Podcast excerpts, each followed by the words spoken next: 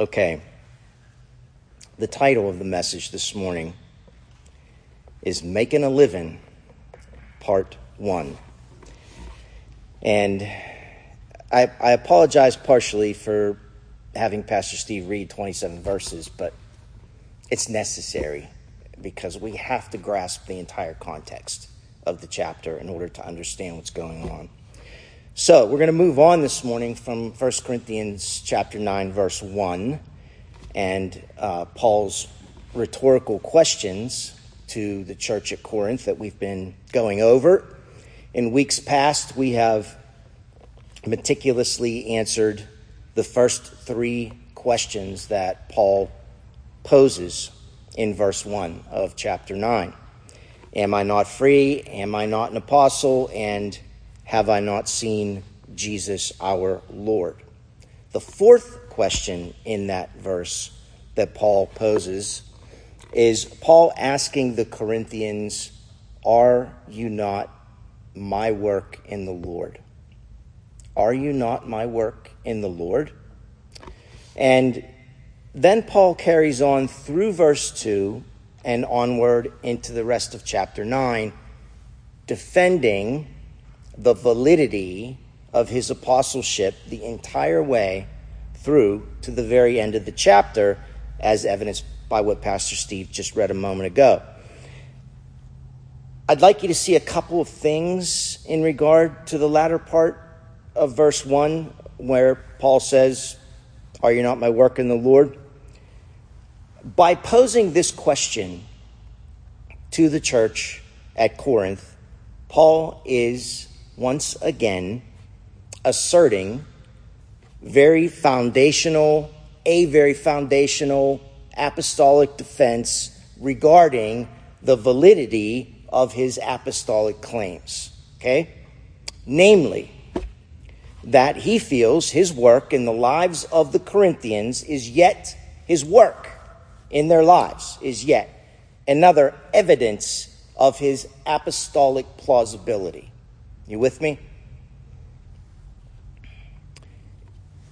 In other words, or more simply put, as I said one time previously, Paul has skin in the game. Remember that?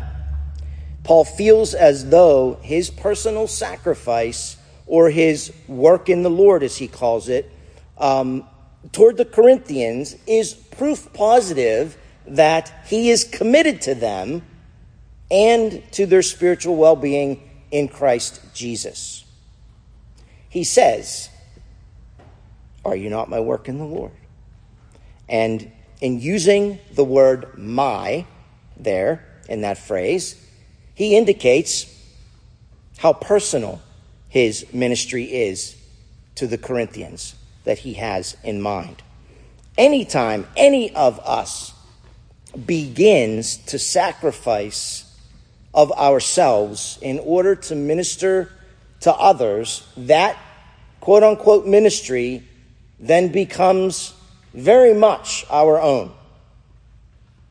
And this sentiment of personal sacrifice echoes that which many of us um, who do ministry often feel, namely that all of our selfless work in the Lord among those in the body of Christ should not only warrant the recognition of others, but it also should serve as viable proof of our commitment to and in the lives of others. And that's what Paul is trying to say here in that one phrase. And this goes for both vocational ministry and lay ministry. Vocational ministry is just a fancy way of saying someone who's paid to do ministry. And lay ministry is someone who perhaps is not a pastor, but is a lay person and they're doing ministry. Sadly, many lay people in Christianity today have no idea as to what goes into the process of discipleship or discipling an individual and or a group of people. And I say sadly because um, we are all called, all of us, everybody sitting here is called of God to minister to others. Yet many, I say that without reservation, many of the lay people refuse to do so, and as such are clueless as to what true ministry entails. In other words, they have no skin in the game because they won't put any skin in the game. They refuse. They willfully neglect the selflessness that the Lord has called all of us to. And in so doing, they make every excuse in the book as to why they can't participate in the selfless acts of that which should be common in the daily lives of each professing believer, not just pastors. Paul is saying to the Corinthians, look, the fact that you are my work in the Lord is yet one more proof of my apostleship. He is saying, I have not only become involved in your lives, but I have invested my time and energy in your particular situation. I have exposed myself to personal risks that are associated with such a relationship as ours. And this is why Paul feels, it really is, it's why he feels he has a right to proclaim what he says in verse two, if you look at it. In verse two, he says, if to others I am not an apostle, at least I am to you.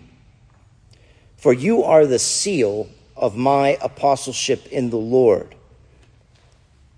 They may not be committed to you, Corinthians, but I am committed to you.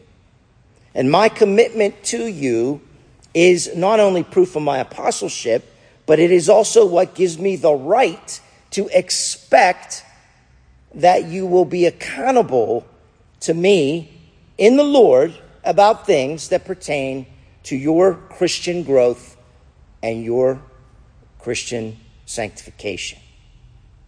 For example, if Paul was among us today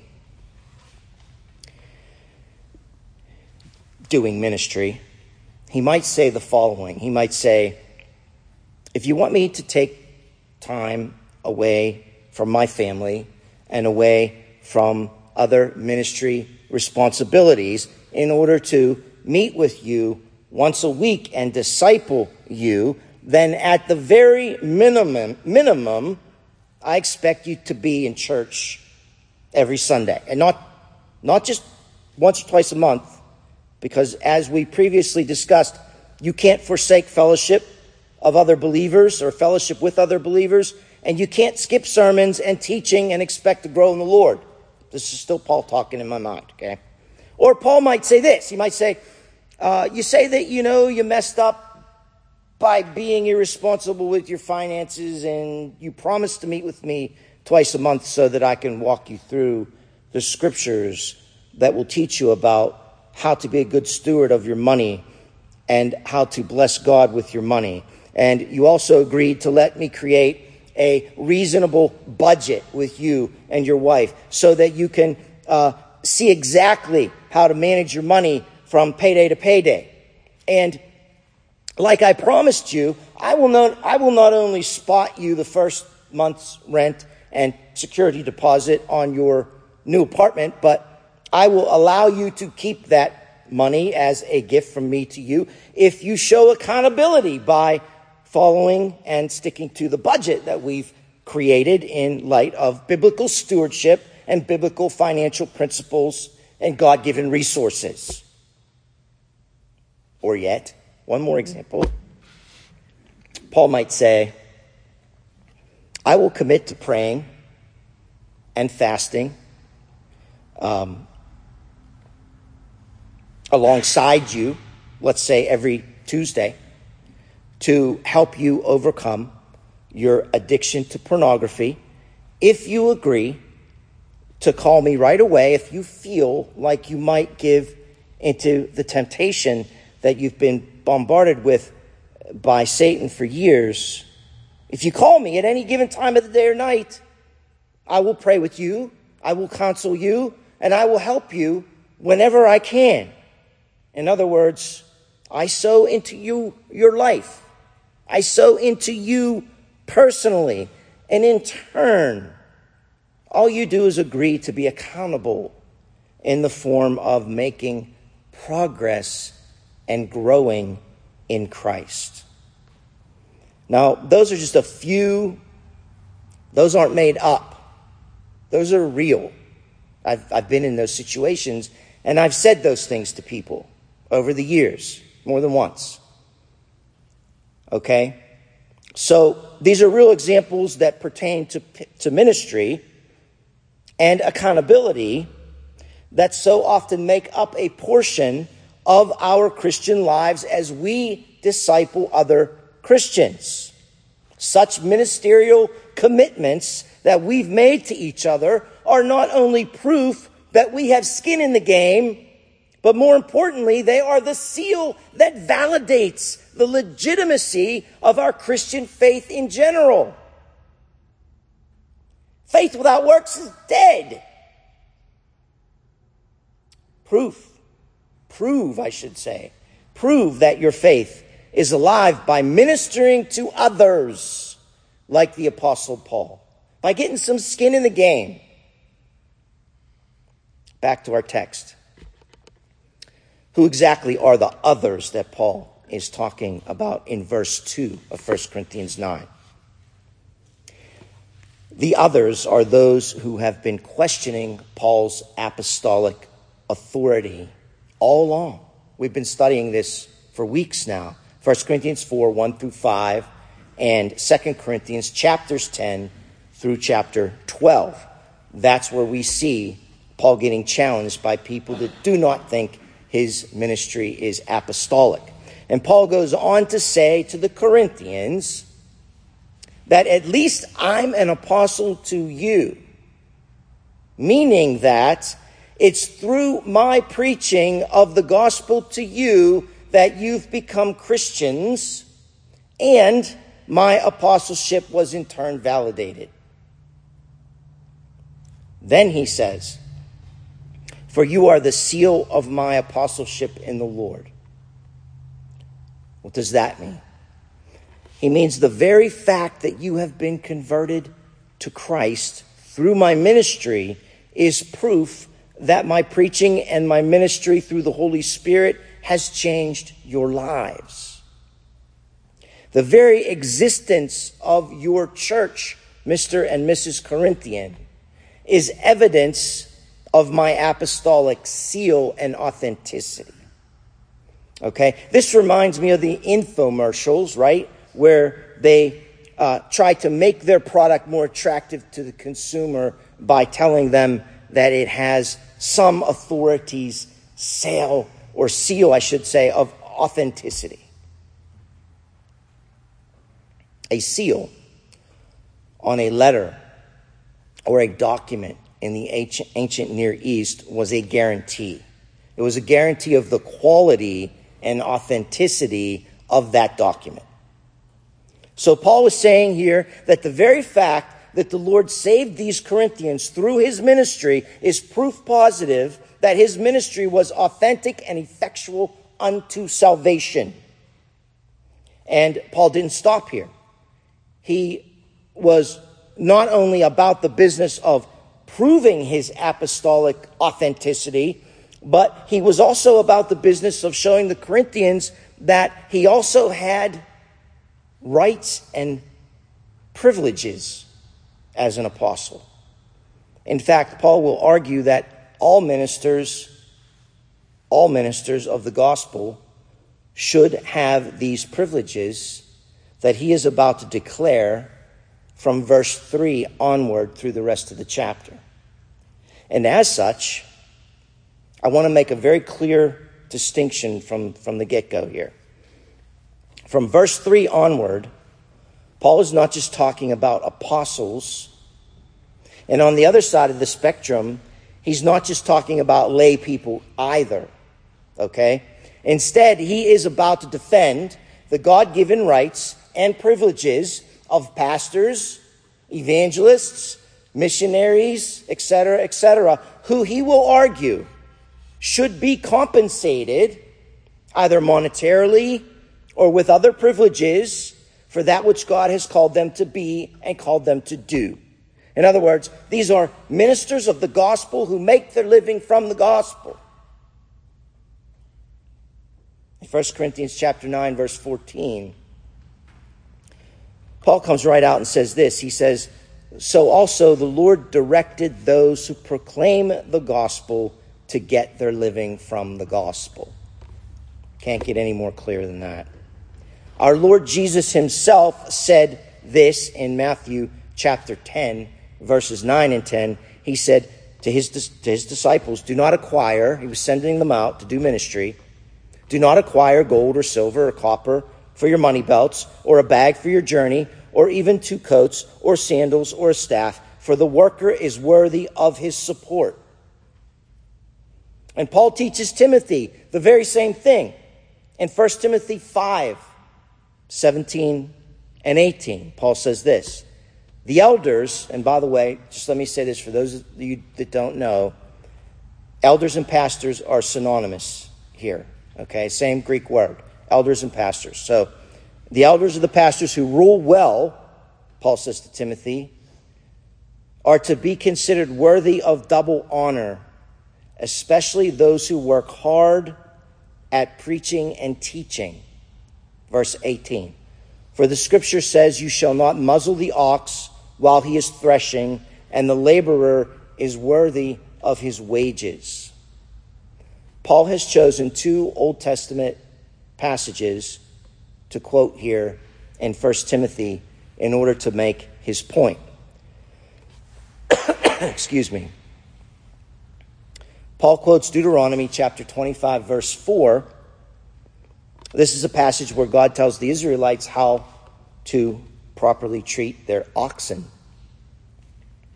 More specifically, when the ox was threshing wheat, they were not to muzzle the ox.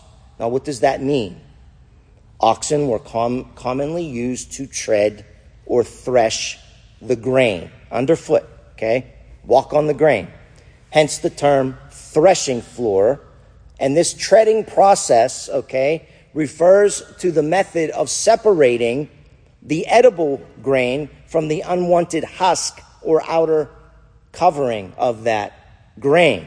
The ox would walk over top the harvested grain on the threshing floor in order to separate, uh, separate the grain from the stalks and the husks. This example that Paul gives emphasizes a principle of fairness and kindness towards oxen. You see, if one were to muzzle their ox by covering its mouth, they would be preventing it from eating grain while it was threshing on the threshing floor or trampling it underfoot. That would be cruel for the animal, God says, and so God prohibited it. The ox should be able, listen, the ox should be able to eat as a benefit of his work. The ox should be able to eat, okay, as a benefit of his work. So what Paul is saying is this. If God is going to prohibit this practice for the fairness and benefit of a dumb ox, then how much more important is it in the sight of God to allow a pastor or a missionary or an evangelist to benefit from his labor by getting paid? That's what Paul's saying. In addition, the passage in First Corinthians five, seventeen and eighteen highlights two aspects related to honoring elders or pastors. One, their role, R O L E, in leading the church. I should say their role in leading the church, voice inflection is important. And two, their work in preaching and teaching. This is why Paul calls it double honor, okay? The role of leading the church and the role of preaching and teaching. This is why he says double honor. The elders who rule well are to be considered worthy of double honor, especially those, especially those who work hard at preaching and teaching. Now, what did Jesus and Paul mean when they both quoted Deuteronomy twenty-four fifteen? The laborer is worthy of his wages. Plain and simple. That's it. The laborer is worthy of his wages. That particular Old Testament passage, along with the parallel passage of Le- Leviticus nineteen thirteen, and, and there is one, Leviticus nineteen, means this. God instructed the Israelites to pay laborers their daily wage by sunset of the day in which they worked in their fields. I'm going to say that one more time. God instructed the Israelites to pay laborers their daily wage by sunset of the day in which they worked in their fields. Why? Well, because many times laborers lived from day to day. In other words, they didn't have a stash of cash buried in a mason jar out in the woods somewhere. If they didn't work that day, they didn't eat that day. Their family needed that money at the end of the day to go and buy food or to go and buy the ingredients that they needed to prepare food. God was so serious about his people exercising this act of fairness and compassion that he said that if they didn't pay the laborer his wage by sunset, that he, God, would hear the worker when they cried out to him about their wage being withheld. And when he heard their cry, God said that he would see it as sin committed against them, and as such, there would be severe consequences. I had a couple of jobs before I got into ministry where I worked for straight commission, meaning I didn't get paid a salary. I only made a commission on what I sold. But here's the kicker. My customers, and this is typical in all sales, and to, even, even till today, Uh, my customers had one to ninety days to pay their bill for what I had sold to them. Most of them wanted to hold on to their money. Now, they had a lot of money, okay? They were getting a lot of interest. So uh, most of them wanted to hold on to their money as long as they possibly could. So many of them waited until ninety days were up to pay their bill. There were also a very good handful who tried to stretch it past the ninety days. So with those customers, I had to take time away from selling so that I could go to their place of business as a bill collector. Because if they didn't pay their bill, I not only didn't eat, but my boss didn't eat either. And he would be on me to go and get the money, right? What's the moral of the story? People are basically wicked, okay? They don't care about what you're eating or if you eat, okay? They wallow in their depravity, and they're as happy as a pig in mud. These folks knew that I had a wife. I mean, I talked these, I became friends with these guys, right? They knew I had a wife and two kids in diapers. They don't care. They didn't care. So, moral of the story, you can see why God wanted his people to pay their laborers at the end of the day and not withhold their pay. I'm happy to say, very, very happy to say, that when I went around speaking in various churches to raise money for campus ministry, most of the senior pastors got this right. The majority of them, the overwhelming majority of them, would have someone in the church count the offering that was taken while I was preaching or speaking and cut me a check before I walked out the door. which is incredible. And that was even if I was speaking in an evening service. They would have the bookkeeper go and unlock our office and cut me a check before I left. Why? Because they knew that a home missionary lived off pledges and donations. Okay? They knew I needed that offering sooner rather than later. And as such, they were very accommodating about that. Paul does not shrink back from being quite bold in this chapter about this subject. That's what I want you to see. For example, he says in verse eleven of chapter nine, First Corinthians, if we sowed spiritual things in you, is it too much if we reap material things from you? What material things is Paul referring to? He's not referring to specific material things as much as he is referring to, listen, the practice of reciprocity. The practice of reciprocity regarding spiritual and material blessings. I just have to interject here. One of the paraphrases that I, I was reading this particular verse in, paraphrase Bibles, which you should stay away from, use them as kindling wood in your fireplace, um, said, it, it, this verse, verse eleven, it said, if we sowed spiritual things in you, is it too much to ask for a sandwich and a drink, is what it said. The Greek isn't even close to that. The context isn't even close to that, okay? It could be any material thing, not just food, but whatever. So my point is, it's not referring to spiritual th- or specific things. He's referring to the practice of reciprocity regarding spiritual and material blessings, okay? It's the sowing and reaping that stands out in verse eleven of our text, not the definition of what Paul might mean when he uses the word material, or other translations, especially older ones, use the word carnal, carnal things, material things, things of the flesh, things you need. Could be clothes, could be rent, could be, you know, whatever, car. So we not only see this here in verse eleven, but we see it elsewhere also. Romans chapter fifteen, verses twenty-six and twenty-seven, for Macedonia and Achaia have been pleased to make a contribution for the poor among the saints in Jerusalem. Okay? Verse twenty-seven.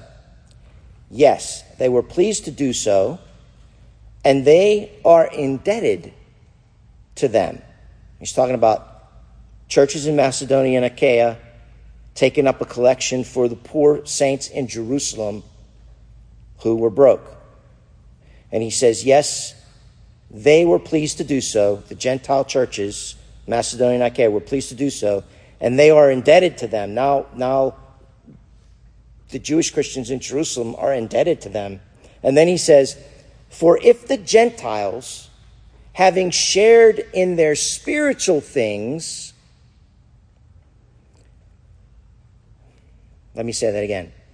If the Gentiles have shared in their spiritual things, they are indebted to minister to them also in material things.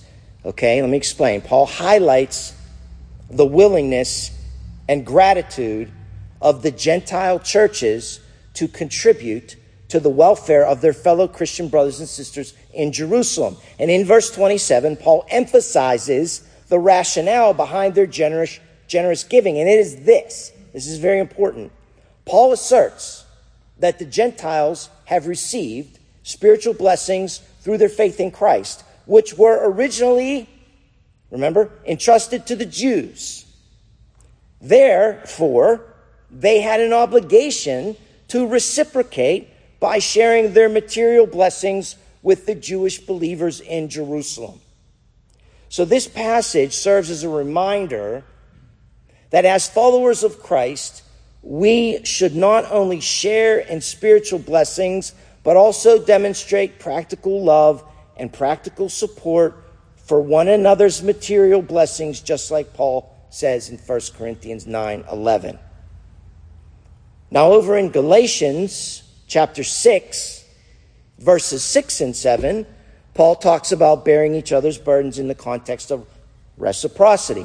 Verse six, the one who is taught, the one who is taught the word capital W, is to share all good things with the one who teaches him. That's the elders and the pastors. Verse seven, do not be deceived. God is not mocked, for whatever a man sows, this he will also reap. The all good things, okay, that Paul speaks of here are material blessings, okay, just like verse eleven of our text.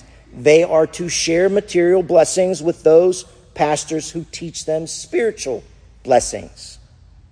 They are to share material blessings with those pastors who teach them spiritual blessings. I've talked about this before. There are Christians out there today who think that pastors should be poor. Some of them think pastors should be dirt poor.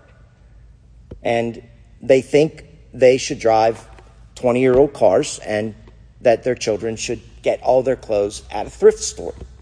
That's what they believe. I've had conversations with these people. I, I told the story once before, but it takes a minute for those of you that haven't heard it. One time I was standing outside of church, you know, as, as a home missionary, as a campus minister, minister, and I was wearing a Ralph Lauren shirt that my wife got me at a, what do you call that name? What kind of store was that? Discount store. All the way up in Meadville, okay? You get it for like twenty-five bucks or something like that.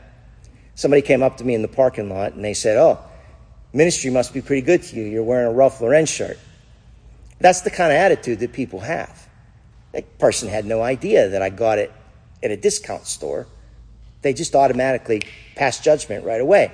You shouldn't be wearing a Ralph Lauren shirt because you're a pastor. So, okay, anyway. So, this is far from biblical, folks. Not only in light of the scriptures we've already gone over uh, this morning, but also a slew of other passages. And it's not just material blessings that Paul speaks of regarding this subject, but it's also what I would call blessings of the heart, okay? First Thessalonians chapter five, verses twelve and thirteen. Paul says, but we request of you, brethren, fellow Christians, that you appreciate those who diligently labor among you and have charge over you in the Lord and give you instruction, and that you esteem them very highly in love because of their work. Live in peace with one another, he says. So it's not just material blessings, but it's also, I'll call them attitudinal blessings that Paul speaks of in regard to pastors. Now, next week will be part two of making a living, okay? And we will um, remain in chapter nine, and we will look at why it was, you heard Pastor Steve read this this morning, why it was that although Paul vehemently fought for the rights of pastors, he personally chose not to take advantage of those blessings that he was actually in favor of for those other pastors. We're going to look at that. We're going to see why. Let's pray.